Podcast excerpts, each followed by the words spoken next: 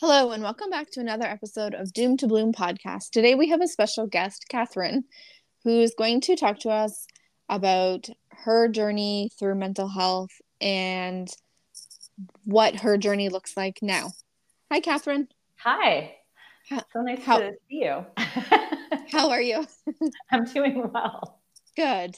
And just before we get officially started, I always like to ask my guest where they are coming from. I am in Sacramento, California, so Northern California. Oh, that sounds beautiful.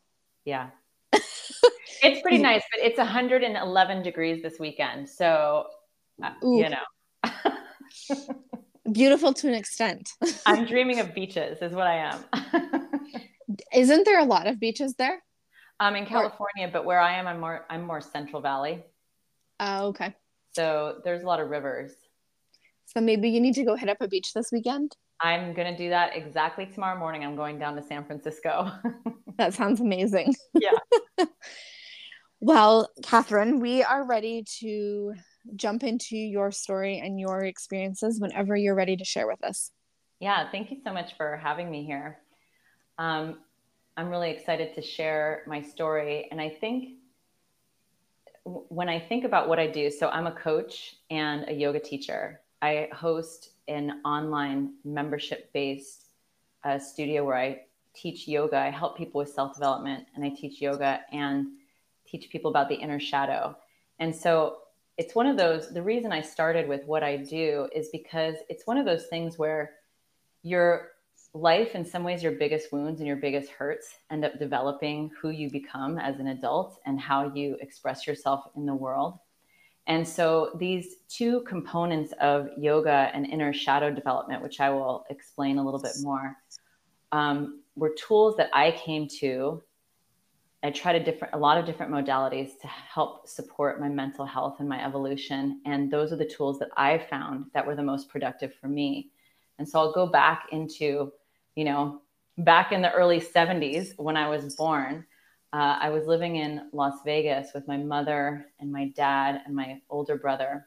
And my mother uh, had ALS, so she had Lou Gehrig's disease. And so when I was a child, I didn't really understand that she was dying. I thought that that's just kind of how she was. She was different. She was in a wheelchair, and then eventually she was paraplegic. And what happens when you have a parent who is suffering from really crippling illness like ALS is normally the person who's supposed to be your caretaker now is the one that has most of the needs. And so your needs really get set aside. So I, um, you know, was raised in, in my family. My dad was not really emotionally equipped to deal with what was happening in the household. So he was gone a lot. So it was essentially just me, my brother. I was eight years old when she passed away. My brother was nine. And it was essentially just the two of us in the house uh, with my mom, who was very sick.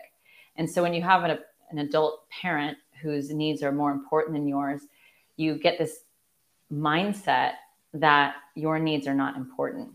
And so what I really adopted was this identity that I had to be very self reliant and that I was on my own. her death was a huge shock to me because, like I said, I wasn't expecting um, her illness to be something that killed her. I thought it was just her. I thought that's just how she was. So I was very shocked when she passed away at that time. Nobody was telling children, you know, we didn't really, they didn't really share with kids what's going on in their lives. And so my father couldn't take care of us. So he sent us to go live with extended family members in uh, San Francisco. And so my brother and I were sent uh, to live with um, extended family members who were very loving, we got private school education. We lived in a beautiful house. But because of their upbringing and the way that they were, you know, in the world, there wasn't a lot of space for our emotions. Um, there was no guidance around how to grieve or what was going on. There was no real acceptance of how to grieve. And so, because I was in such a state of shock, I basically disassociated. I turned into myself and I shut down. I learned very quickly that I wasn't allowed to be angry. I wasn't allowed to be sad. I had to be grateful. This is a phrase that was given to me all the time. If I would act out because I had all these emotions that I didn't know what to do with, the common phrase was, I don't know why you're so upset. You should be grateful that you're not in an orphanage. You should be grateful that you're living here. Wow. And so that was like a real collision in my mind of like what I was actually feeling and what I thought I was supposed to be feeling or supposed to be experiencing. And because when you're being raised by a, a family that you're not the child of, there's always this mindset that we could easily be sent off to an orphanage. We could easily be easily be sent out of the house. So we had to make sure that we were on our best behavior. Did so, they ever threaten that to you? Or was that just kind of in the back of your mind? There was definitely like uh, slight comments about it. Like you should be grateful. You could be in an orphanage right now. Or like one time I got into a fight with with one of the members. It was three women that were raising us, and uh, one time I got into a fight with one of them, and she said, "I could easily just call, you know, foster care if you want to do that instead." So wow. it was it was something that they didn't use a lot, but it was something that hung over us. And so my brother, he basically went out into the world and just worked and made money so that he could build enough wealth so that he could get out and be on his own and not ever be dependent on anybody. But for me, I really turned into myself. There was, you know, he was allowed to be mad and angry because he was a boy. I was not allowed to be mad and angry. So they decided that I was going to go to therapy and they didn't send him to therapy and so the way that I interpreted that is if I'm the only one going to therapy, then there's something really wrong with me because I'm having these emotions. I'm not supposed to have these emotions. I should be grateful. I better be a good girl. I better not act out because there's a lot of threat that's happening to my survival. Like I'm too young to go live off on my own. I'm eight years old. Right. And so it's not like I was consciously thinking about those things.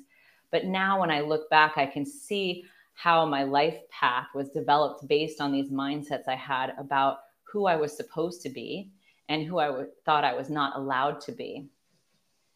So then, fast forward, I get into my teenage years, and uh, one of my good girlfriends, I had a lot of really great friends that I hung out with. I really developed a strong friendship community. And one of them introduced me to Coke and different types of drugs, stimulants in particular. And so I started doing a lot of drugs. So from the time that I was about a sophomore in high school till about 23 years old, I was a very active drug user. And now I look back and I think there's a reason that I was attracted to those stimulants. I had cut off so much of my emotional center as a child that I think that there was a part of me, an unconscious part of me, that was trying to feel myself again, I was trying to feel emotions.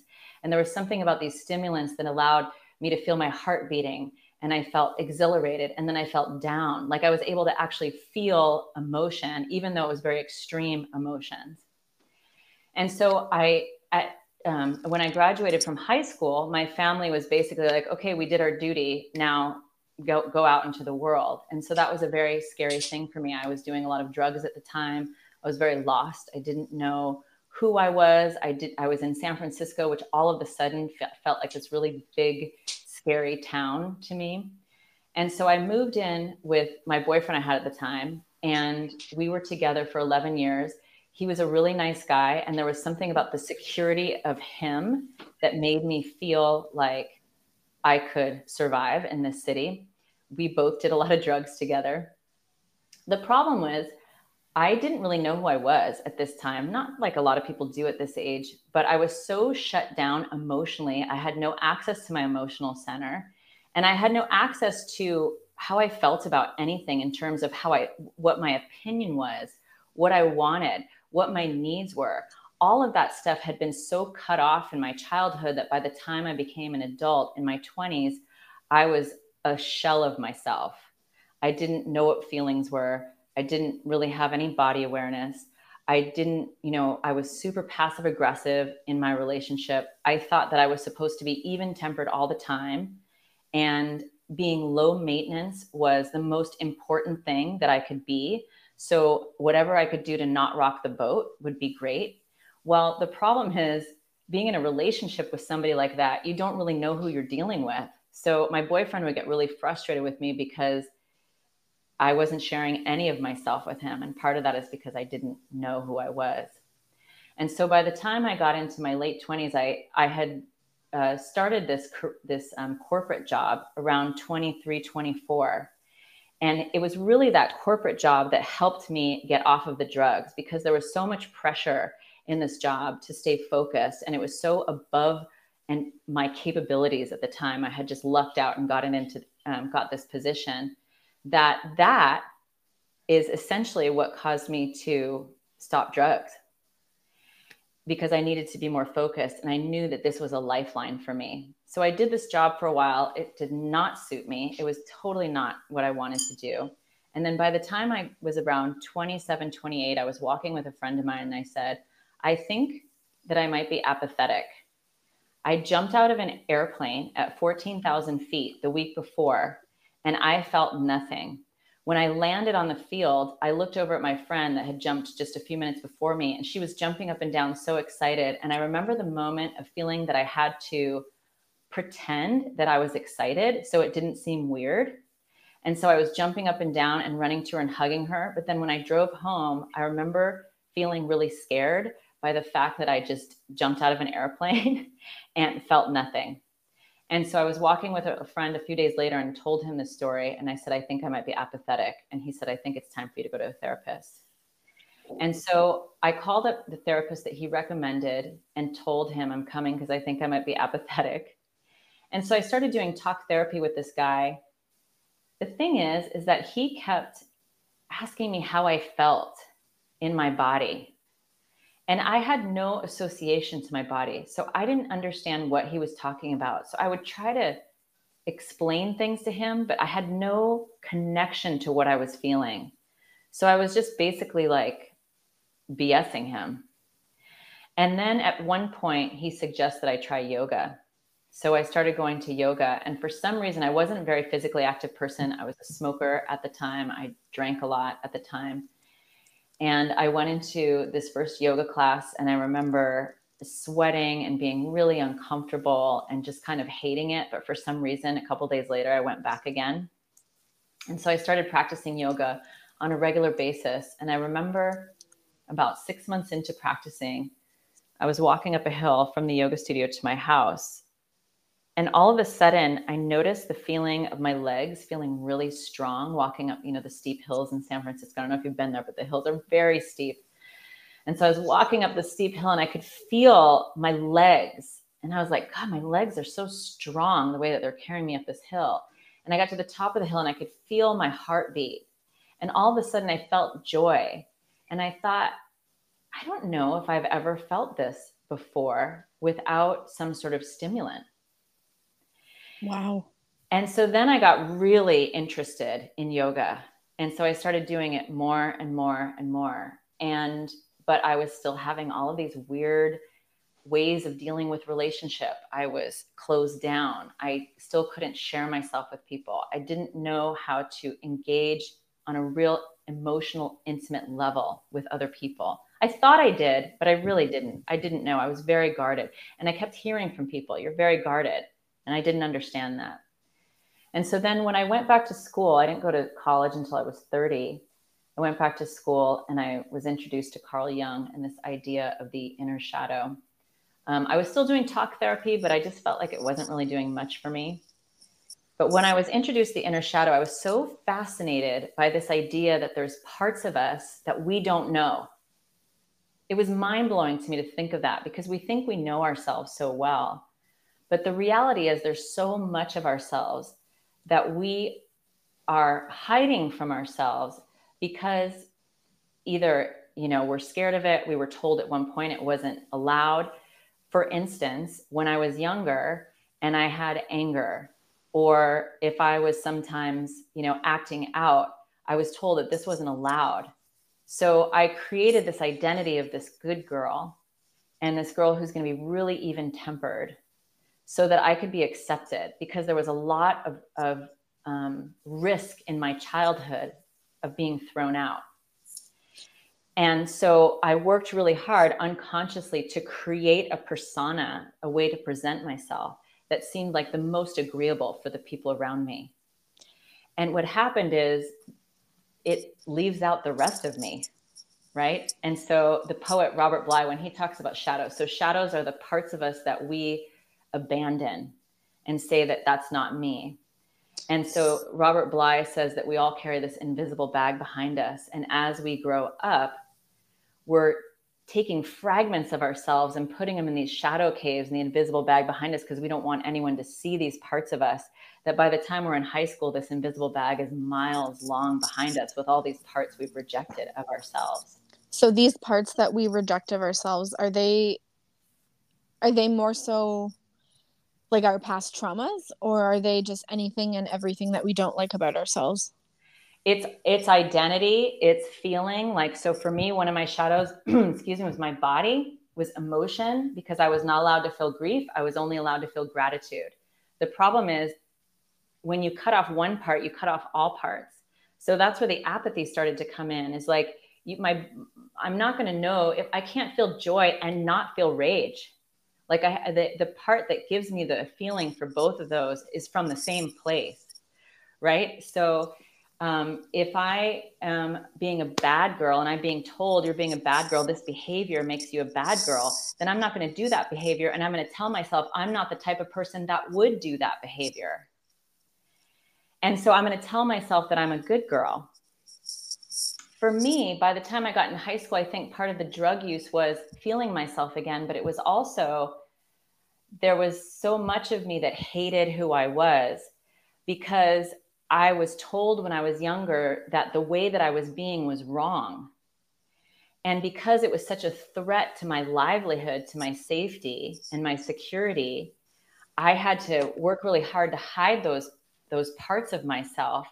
And what happens is after time, I'm hiding those parts of myself from me too. It's like you start to believe the story. But by the time I'm in high school, I'm thinking, God, it's just, you, and you're not thinking it consciously you just feel wrong. You just know that something is wrong. And the shadow mindset is designed by this idea that there is a right way to be and there is a wrong way to be.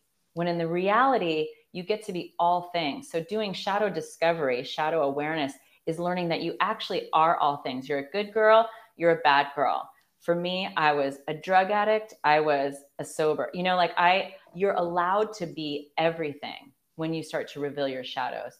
But it takes a little while because you think that it's the worst possible thing in the world. Like if you think about what's the worst possible thing in the world for you to be, that's the place that you really want to dig into when you're doing shadow discovery.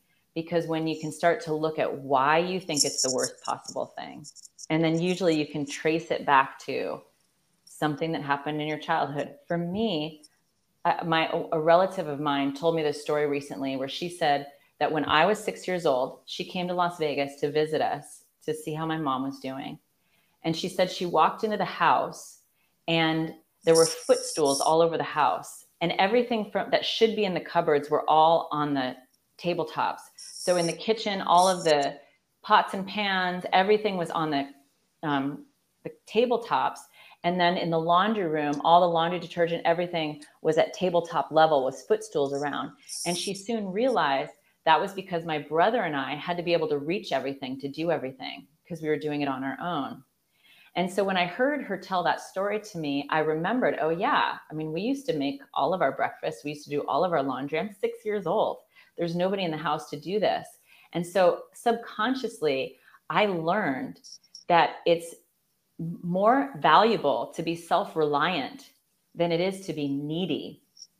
If I acted out, then it was a big pain in the butt for my mother and any other caretakers that were her, there for her. She had more needs than I had at that time. You know, she was had wet her pants sometimes. She would fall out of her wheelchair sometimes. That required a lot more attention than what I needed at that moment, or so I thought.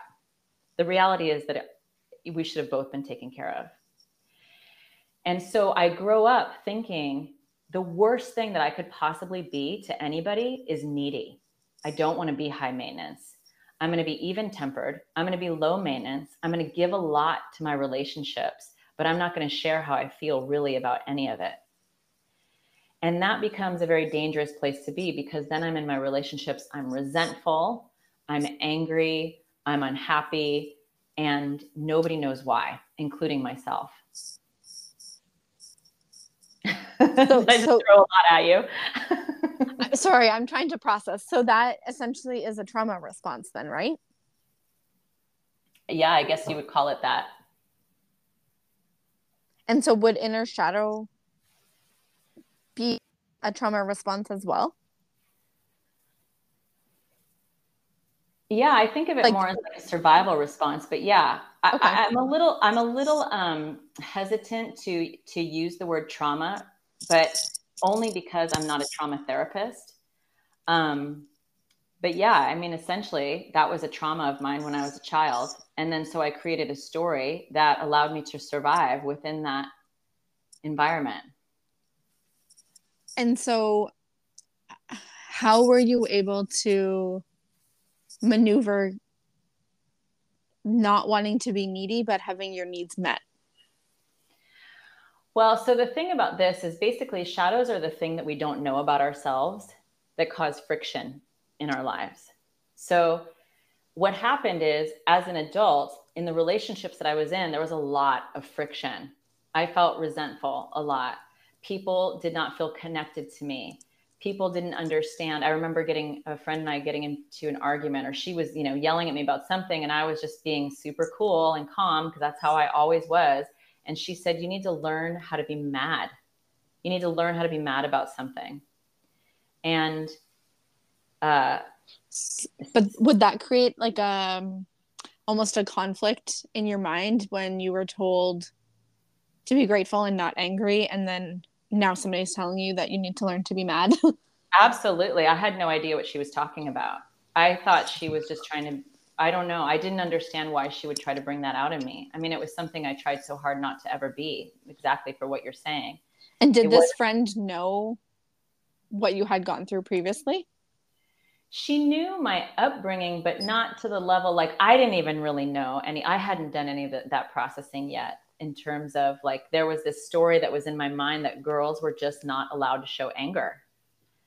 And when I asked my family later on, my adopted family, why did you send me to therapy and not my brother? They were like, oh, well, you were acting out. Like you would go set the table and you'd throw these, you'd like, you know, slam the fork on the table. And I'm like, well, he was getting into fights at school. So he was mad too. So why would you send me to therapy and not him? And she was like, well, boys just kind of figure it out. So you see the problem in that mm-hmm. mindset. Mm-hmm. But that's the mindset that I adopted. And it's the mindset that was like, oh, girls aren't supposed to be mad. I'm not supposed to be mad, but I am mad. So I'm wrong. Such a inner inner dialogue conflict. There was a lot of dissonance and I think that to, to me, I look at that apathy that I was talking about in my 20s as kind of like a collision of that, of like between what I was feeling and this story about what I thought I was supposed to be feeling or be. And those two were not congruent.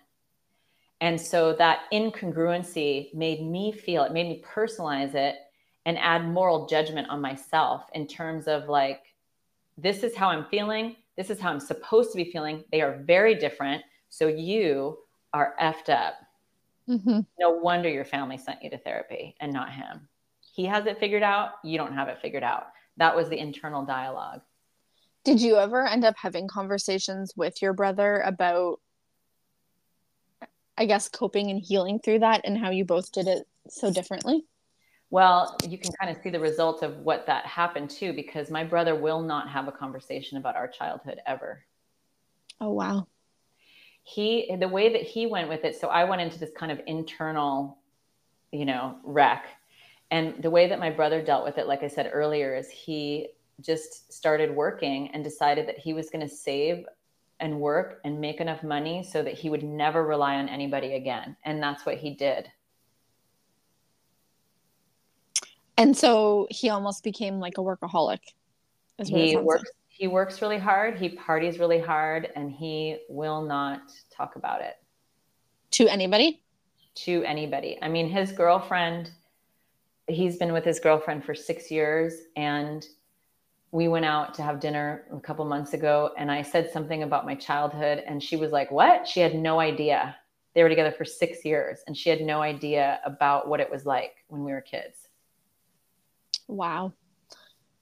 And he was sitting there and he let me talk to her, but he I was shocked that that she had no idea. Like you would think behind, you know, closed doors in a relationship you would share that stuff.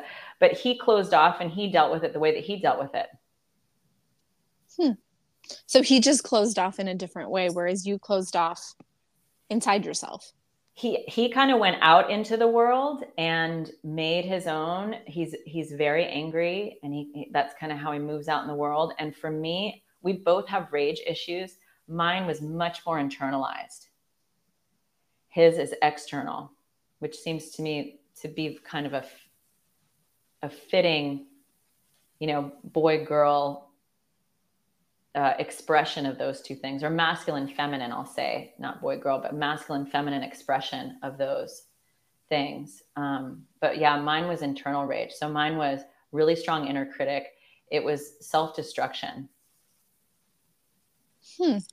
And so, even to this day, he has never seen a therapist or anything of that sort? No. Wow. Yeah. and and you think about it, when you think about my childhood, it just it, it wasn't presented to him. Even though when they sent me to therapy when I was a child, I I looked at it that me as an example of like, oh, or evidence of I must be the one that's wrong here because I'm the only one in the family that's going to therapy right now. Like this happened to all of us, but I'm the only one that's being sent. So what I realize now as an adult is because I am the type of person that wanted answers. I wanted somebody to talk to me about what was going on. I need to process things. And that was very difficult for them. They didn't know what to do with me. And so they sent me to this therapist. And my brother wasn't, even though he was acting out out in the world, he was getting into fights out in the world, he wasn't causing problems in the home because he too knew that he had to survive in this house. Right? He too didn't want to go to an orphanage, which is something that was, you know, mentioned once in a while. It's so interesting to me how multiple people can experience the same thing within the same family and how they heal or maybe don't heal and kind of work through all of this stuff that that comes with you know it's so fat it is fascinating i love the idea of i love like hearing siblings talk about their childhood i think one of the things that i really I've had a really hard time with in my life to let go of is how much I wanted that kind of relationship with my brother. We are as close as we can get, um, given how he is and what he's available for.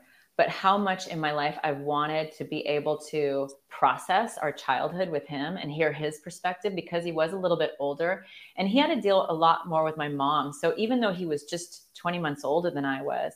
He was staying home from school and taking care of her because one day we came home from school. My dad wasn't there. We, we did not have a lot of money. So there was nobody really, you know, a nurse would come in and check in once in a while, but there, there was, should have been somebody staying with her.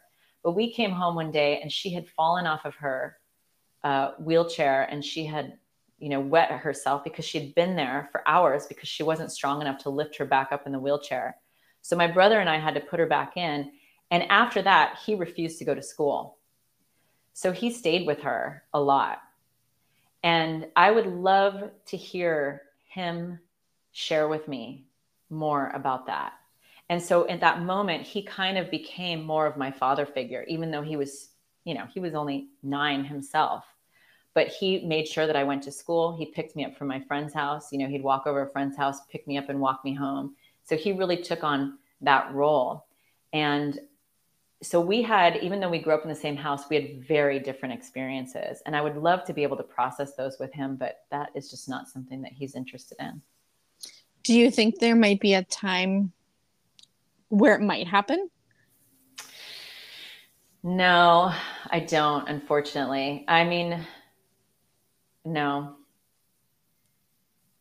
I don't think that's true. I mean i'm always open to it. I'm available for it. I just don't know that he ever will be. And taking a couple steps back, you had mentioned that when you did talk therapy, at first he had asked how you were feeling in your body and you didn't understand what that meant. at what point did you find therapy to be beneficial? Or did you find it to be beneficial? Well i'll tell you i went to therapy a lot. So i did it when i was a child. You know when my family sent me i went again in high school. Um, i was sent to therapy again in high school and that was horrible. The, the therapist literally fell asleep in one of our sessions. It was actually the first session that i actually spoke about my mom because i was so reserved about this topic and in the middle of that the therapist fell asleep during the in that session. Can you believe it? Like actually fell asleep? Actually fell asleep.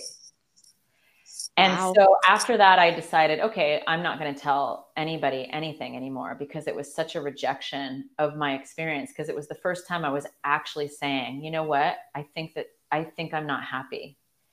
And he fell asleep during that session. And so something in me shut down where i was just like screw this guy and my family's making me go again because i you know i had been doing a bunch of drugs at that point. They didn't know it. They just knew that there was something going on with me. And so they sent me back. And then you know i get this guy who falls asleep. And so i just started telling him made up stories. And then i did that for about a year.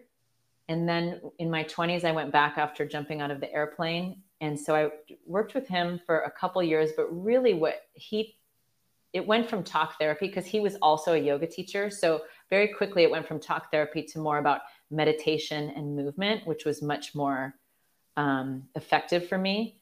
And then in terms of processing my own experience, I found coaching to be much more effective because they can really get involved in the conversation with you a little bit more direct about how they're feeling. So this is where I started really doing shadow work is with a coach. Um, probably in my early 30s is when that started. And that's where i felt like everything started to change for me is the and, combination of yoga and then looking at the stories that i had about myself and what i was allowing myself to be and not allowed to be. And what did the shadow therapy work look like? Is it is there kind of a standard way of doing that or is it different for everybody based There's on the shadow? yeah well first of all i just want to make sure that it, it wasn't shadow therapy so um, you could go to um, like a Jungian analyst, or some therapists have some background in shadow work. Not all of them do. The coach that I went to in particular, I had just started reading some books on the shadow because I was really fascinated by this idea that um, there was just stuff about myself that I didn't know, and I was dying to. I was dying to find something that made me not hate myself so much. Like I just hated myself because everything I felt about who I was was wrong. And so what I was so fascinated with with shadow stuff was taking the parts of us that we feel like are wrong and really looking at it with a much gentler eye and understanding that they're not actually wrong. We just have some story of something that happened back when we were kids that made it think we were wrong, but mm-hmm. we're not. And so this coach, he wasn't specifically a shadow coach, but I had been reading all these books that he had recommended and he so we kind of talked through it that way. And then from there, I really went into a deep self-study of it. And so the stuff that would come out that I would come up with in the in the books, I would then process with him. And we did that for a year and a half. And that's where you felt the most healing happen for you? Well, I wouldn't say that it was in a vacuum like that. It was definitely a progressive period. But yeah, so I was doing yoga very deeply, um, studying with a couple teachers pretty deeply, and then doing this shadow work, the shadow process. And so the combination of those two things was pretty much my entire 30s. And now I just see the world through the shadow filter. And, and we all have shadows and we all have hundreds of shadows. And I still have shadows. It's not like it's something that you ever fully get rid of. I mean, you don't entirely know yourself 100%. There's a lot going on in our psyche. And so I've come up with this methodology because it's really hard to see into parts of yourself that you don't know. And so I came up with this methodology for myself. It's this this process that I go through, this step-by-step process that I go through for how to find shadows, how to find these parts of myself that are working against me. And so that's what I teach. And I, I do this online program um, twice a year, and I teach the process for doing that. And then the first step to it is where's the friction? So friction happens, repetitive friction, not just like, you know, you have one fight with a friend, but like, do you have constant communication breakdown? Are you always dating the same type of person and it's unhealthy and not feeling well? Do you keep spending all your money? Like things that are where there's constant repetitive friction, you can start to do this process for uncovering what is it that I don't know about myself that I need to know that is causing me to make, keep up with this pattern that's not serving me. Was there anything else along kind of your journey that helped you understand yourself better and work through all of this stuff? Um, can you ask that again? Was there, like, I know some people in kind of their healing or trying to uncover who they are and more about themselves kind of go to like nature or medication or support groups. Did you ever have any of that or was it mostly just the shadow work and then yoga? I mean, I've done a lot. I've done a lot. So I, I, you know, went to school for psychology, and then I did a coaching program, which was a very in-depth um, self study, and I did four years of yoga training, and um, so I've done a lot of workshops, and I've worked with a lot of teachers very intimately on, you know, my self development, uh, and I continue it really in teaching. You know, it's kind of one of those things where as a teacher, you continue to learn through he- seeing and hearing other people's process. Like I'm sure you learn so much about yourself in these conversations with other people, I would imagine. And it's the same type of thing with teaching. So I I think my life is pretty much an ongoing self-study. I I can definitely say that I do learn both a lot about myself and a lot about just kind of mental health and trauma and the like and I know I've had a lot of, well, not a lot, but I've had several guests who have talked about kind of the inner child work or the the shadows. And it just it sends me kind of down the rabbit hole to look into those things for myself. Yeah yeah it's it's a lot of work. I, and people have come to me and they're, they're like you know if they see a write-up that i did or an article or you know something i post on instagram and they'll contact me and they'll be like god i can tell that i need to do this work but it's super scary. And i think that it can seem really intimidating when you start to go down this path of like because most a lot of shadows are parts of ourselves that we don't like. I don't want to you know if i come across the liar in me i don't want to admit i'm a liar I don't want to say that out in the world. And if there's some, you know, like needy to me was the most, the worst possible thing. If a boyfriend said, God, you're being really needy right now, or a girlfriend said it joking, like you're being really needy right now, it would be so triggering for me. It was the worst possible thing that I could be. And I would, I could continue to get haunted by that throughout my life. Or I can stop and take a look at why do I hate needy so much? And when i see oh here's my childhood and this is why because it was i was not allowed to be needy. There was no space for that. It was the worst thing that you could be. You had to be self-reliant. But now as an adult is it that much of a problem? I think it's more of a problem not to express your needs to the people you're in relationship with because they don't know what to do with you otherwise. Why not have that clarity? So coming to a place where you not you recognize I actually am needy and I'm self-reliant. I can be both of those things simultaneously and that's when we talk about the wholeness of us is understanding and embracing the duality and the multi layers of who we are instead of holding ourselves to only being one kind of person and then being disappointed when we represent another kind. And so I understand that it can be an intimidating thing to look at but the end result is freedom from the inner critic. It's being more comfortable in your skin. It's being able to sit with somebody in vulnerability and not wanting to scratch your skin off or run out of the room really quickly, of allowing space for actual emotional intimacy to happen between you and another person. Because now you're not terrified to let them see that part of you. See, when you word it that way, it sounds, it makes me want to continue the healing and the the healing journey. But then, when you actually look into the work, it's like, whoa, this is scary.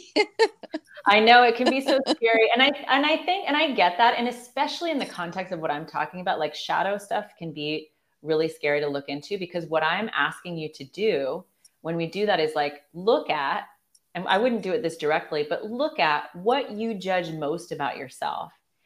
And I think what I think the person that was developed in me, what this whole process has has designed me to be as a person is someone who really can someone else can feel comfortable being with me in that space like because i i like to remind people we are doing this so that we can find lightness like lightness of being in ourselves.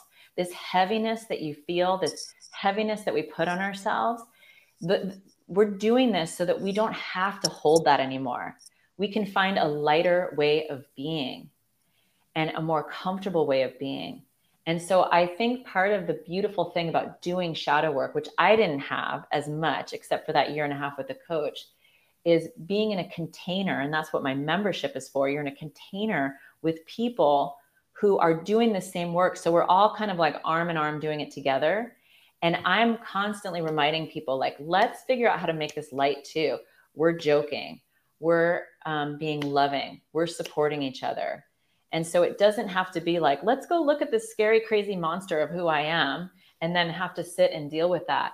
It's like, let's do it in a container that feels really supported because I do not recommend people doing shadow work with just anybody. Like if you start to discover shadows about yourself, like say you and I were working together and you started to uncover this part of yourself that you didn't like, I would advise you not to really talk about it with everybody because you don't know what somebody's going to say that's going to knock it in deeper for you and make you feel more shame around it.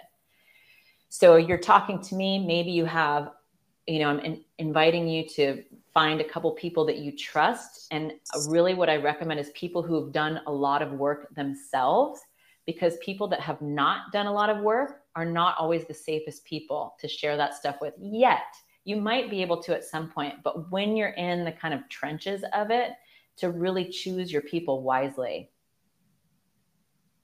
I'm I'm really glad you said that just in some of the other episodes that I have had guests on they've talked a lot about um just like healing and how they did it in different modalities but never once did they mention to be hyper aware, I guess, of who's around or what they're saying or what you're telling them. So I really, I really think that's a huge piece that you shared is being aware of who is supporting and who is just around you while you're doing the work. Yeah, because I mean, some of the the thing is, is like the shadows are created based on who you think other people are going to accept in you, right? Like, how are other people going to accept me? and i somewhere in my mind i think oh if i'm this person that per- i won't be accepted and so when we start to uncover these parts we have years and years our whole lifetime of telling ourselves these parts are unacceptable. And so now i'm going to bring them to the forefront. And so the people around you are very invested in in you being a certain way. And and and i don't mean that to sound negative but we all have our dynamic, right? And so if you're around people who haven't done a certain amount of self work themselves, your doing self work is going to challenge that relationship in some ways. And so, if you have people around you that have done a lot of self work, usually they understand the space that is needed and the compassion and the listening more than advising space that is needed for you to uh, process things the way that you're processing them. Wow. Like that's it's it's just so important to hear that reminder and maybe yeah. maybe to just share it to those that haven't had that reminder or don't see it in that frame. It's just a maybe a bit of a mindset switch. Yeah. Um, and I I can speak to that too in terms of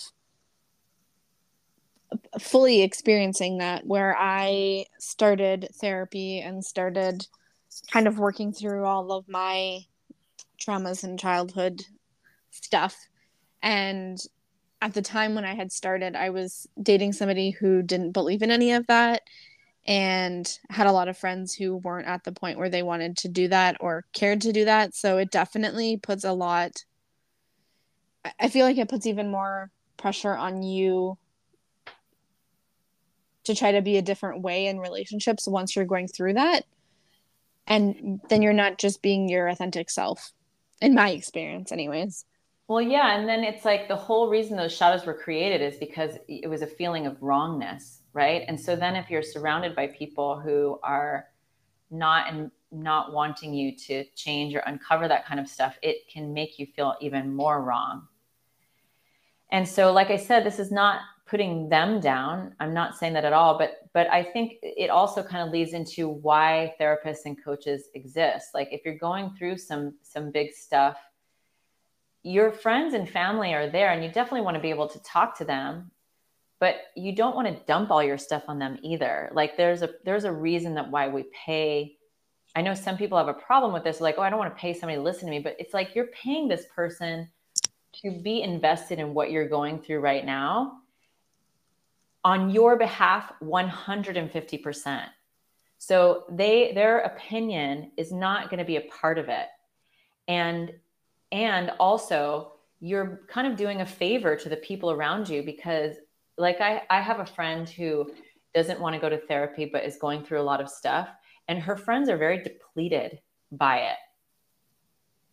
And so in some ways it's kind of like your friends want to be there for you but also pay for a therapist or a coach and somebody who is there to take on the real weight of this stuff so that when you're having a conversation with your family and friends you can share with them from a place of what you're processing if you care to do that but not make them responsible for it, if that makes sense. I don't know if it does. It does. It's kind of shifting the shifting the topics and conversations to those that have more experience in handling that and not putting it all on loved ones. Is yes. kind of what I understood. Yeah. Yep. That's a great way of saying it.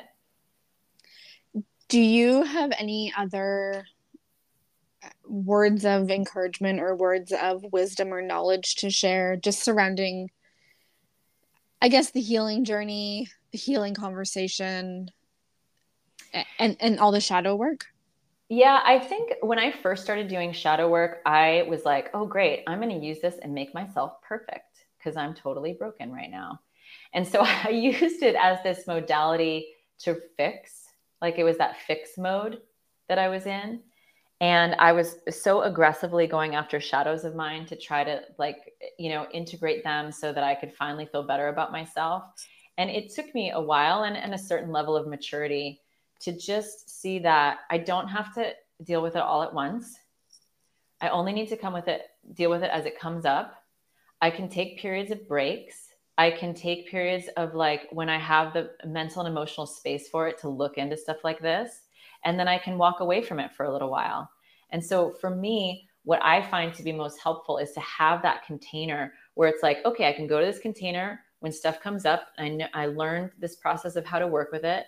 And then now I'm going to work with it for a little while, but then I'm just going to go live my life for a little bit. And then something comes up and then I go back to it. You know, so it's okay to not have to be in the trenches all the time. I like that. I, I feel like when I first started therapy years and years ago, I felt like it was almost, and maybe this was the therapist too, partly, but I felt like it was kind of an all or nothing. Yeah. Adventure, if you will. I think it's treated like that a lot. It it almost like, at least up here in Canada, in my area of Canada, I guess in Ontario, I get the sense that a lot of a lot of people that use therapy or coaches or anything of the like it, it's almost like they're taught or told that they need to go to therapy and do all the things work through everything be completely healed or fixed or whatever it is they see themselves as and you can't stop therapy until you get that point yeah no i i, I entered that realm in my early 30s i really wanted to do all this self work because i had just my relationship had blown up i left this career everybody was like why did you leave that career it was the stupidest thing to do like I completely blew my life up. I was engaged to, you know, the man that I was with for 11 years. I broke that off. Like everything just basically went to, you know, the gutters. And I decided that I was just going to go fix myself, that it was me that was broken. I'm going to fix myself. And so I went at it super aggressively. And then I finally found this coach who, you know, gave me a better container and a better perspective for how to approach it, which was a lot gentler. And so even though I was going into this, you know, shadow stuff, which can be very intense, it's one of those things like dive in the water and then come up for air and then go like bask in the sun on the beach for a while. And then when you have the space, go back into the depths of the water, right? like, so you can do it. And so the way that I found is having that container, a resource to go to where it's like, okay, the system's already set up. So they like for me and you know my clients and my students, I've already designed the whole system so they can dip in, work the process for a little while, and then move out of it for a while and then come back. So it's something that it's like a, a system that works that you you have access to so you don't have to do all the heavy lifting so much on your own and then go and bask in the sun for a little while live life for a little while and then come back when you're ready or when you need to. That sounds a lot more realistic. And, and a little gentle like we don't have to i mean the whole point the whole point is to feel better right the whole point is to feel like for me the point was i just want to enjoy my life i just want to be able to do things for pleasure and so if i'm in the deep dark trenches all the time which i was for a while i remember at one point just being like every this shit is miserable. I'm more miserable than I was before. Okay, mm-hmm. great. I know all this stuff about myself, but I'm miserable. And so that's when I really realized like, oh, the point, why am I doing this? It's because I want to enjoy myself. I want to be able to laugh, genuinely laugh and feel joy and go experience things and be able to be in the moment and not always be um, distracted by self the self-hate narrative in my mind and so when I realized that, it's like, okay, well, part of that means also just living your life and going out and doing that and putting that to practice as well. I think I'm going to steal that that little uh, tip and wisdom for my own healing journey. Uh, exactly what? What part of that? Well, just the whole you don't need to be in therapy until every single thing has been quote unquote fixed or dealt with. Yeah. Cuz I I can be the first to admit too that I had that mindset kind of when I initially started therapy years ago and I I can also admit though on the other hand that I never was truly consistent. um and maybe it's because I kind of was doing what you had mentioned about you know, dip into it and then go bathe and then go live life and come back. I feel like that's kind of what I was doing when I wasn't necessarily consistent with the therapy sessions. But I also I I just I feel like there's a a story that we're all told that in order to be the best version of yourself and to be better, quote unquote, you need to do all the therapy all at once and deal with everything. And so I'm gonna I'm gonna take the tip from you saying to do a little bit, go live life, and then kind of cycle through it that way. I, I love that. And on the flip side of that, I do think that there's a big value in working deeply with someone and the same person. Because I think what can happen is you can work with somebody and then you start to get to a point where it's like, oh, this is getting into some real deep stuff. Okay, you know what? Now's the time I'm going to go bask in the sun for a while right? So there's also that where it could be there's a little bit of an avoidant. Tactic for you, it sounds like you've been in therapy for a while and you're doing that, and that's kind of not what I'm talking about. But just I'm mentioning that only for listeners, just because I think that at some point it is important to be able to go deep and for a long period of time with somebody. I also think, though, I might also have been doing it slightly out of avoidance. Say that again. I think I might also have been doing that slightly out of avoidance as well. In um, what way? Well, just that I, well, in the earlier years of starting therapy, I had this phenomenal therapist, and then she all of a sudden moved across the country, which I don't blame her. That's, you know, life happens, but she had moved across across the country and then so obviously she wasn't going to be my therapist anymore and so I was kind of bounced around in that company to other therapists and I could never jive with them. I never felt the connection. I never never felt like I could be open with them and actually share things with them. Mm. And so I feel like once I started uh I guess having the connection or feeling that I could share things, I almost started to have an avoidance factor where okay, I have this connection, I can talk about these things, I can tell them, but let's avoid talking about that and let's go do something else and we'll come back to therapy when you want to talk about it. And then I would leave, I would do the session, I would leave for a couple weeks, couple months. Sometimes there's a couple of years in between and then I would come back to the same person and say, "Okay, I'm ready to talk about it." But as soon as it got into the harder stuff, I like pulled back so I mm. definitely have avoidance as a unhealthy coping mechanism too. well, it seems like that would be a good topic to talk to them about too, right? Is is because I think a, a, lot of it is like we don't really know what a lot of our tendencies are. I, I remember going to a therapist once and uh, she specialized in in women who whose mothers died really early on in life. And in the con- in the conversation, I realized that I thought I got out of this like scot free. There was this story in my mind that, like, yeah, I could see, I could see what happened to my brother, and I could see how her death and our childhood damaged my brother in some ways, but I didn't really see it in myself.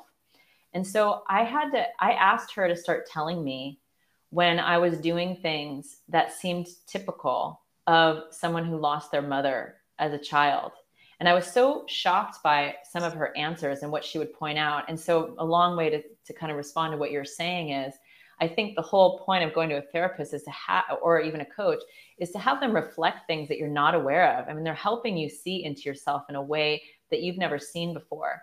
So I think it, it, it's one of those things where you could say to your therapist, I'm trying to figure out when I'm being avoidant and when I really need to take a break. And I was hoping that you could help me figure that out. That's that sounds like the responsible proper way to do it. I don't think there's a right or wrong way, but I do think it's like if you're engaging in that relationship, part of it is is so that they can start reflecting things back to you and letting you see into kind of your habits or patterns that aren't serving. I, I mean, I, that makes total sense. And did you say that you have a background in psychology? Uh, no, I only have an undergrad in psychology, so I'm not a therapist. Okay. It still shows though. well, I've done a lot. I've done a lot in this world and I've been coaching for 14 years and um, I've been teaching about the shadow for, uh, you know, about that amount of time. And I teach yoga specifically. The yoga that I teach is a, is not like the kind of yoga that you usually see in the media. It's a very slow, yoga that is specifically designed for deepening body awareness. So we'll spend time, a lot of time on the floor stretching, but it's going to be slow movement. I'll invite, I'm inviting people into what's the sensation you feel in your hip right now? And when you move from this pose to this pose, how does that sensation change? And so, so th- uh, through like an hour and a half class or an hour class, there's not a huge amount of movement, but afterwards you feel like you did a lot because I'm asking you to pay such close attention to the felt sense of your body. And so, uh, you know, I've been really doing this this work for a while, very in depth, and it's something I do full time.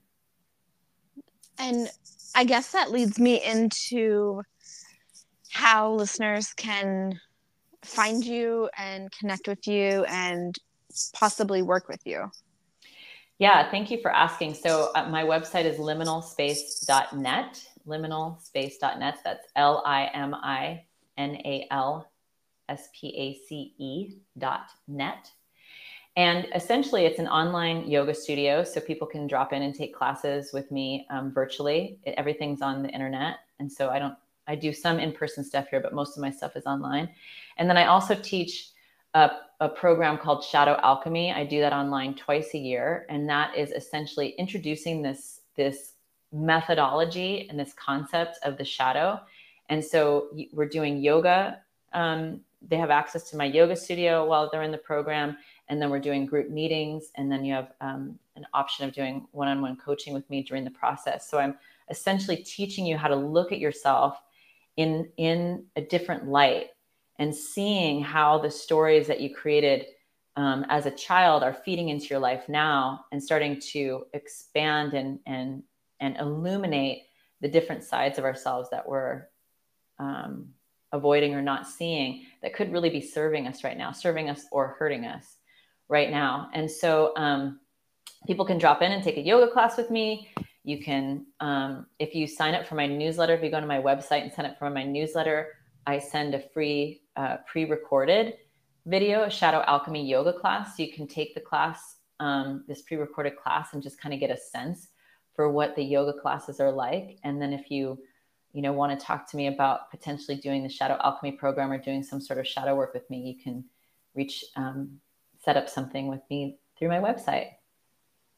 That sounds. Oh, and I'm also on Instagram at liminal hyphen, at liminal space hyphen net.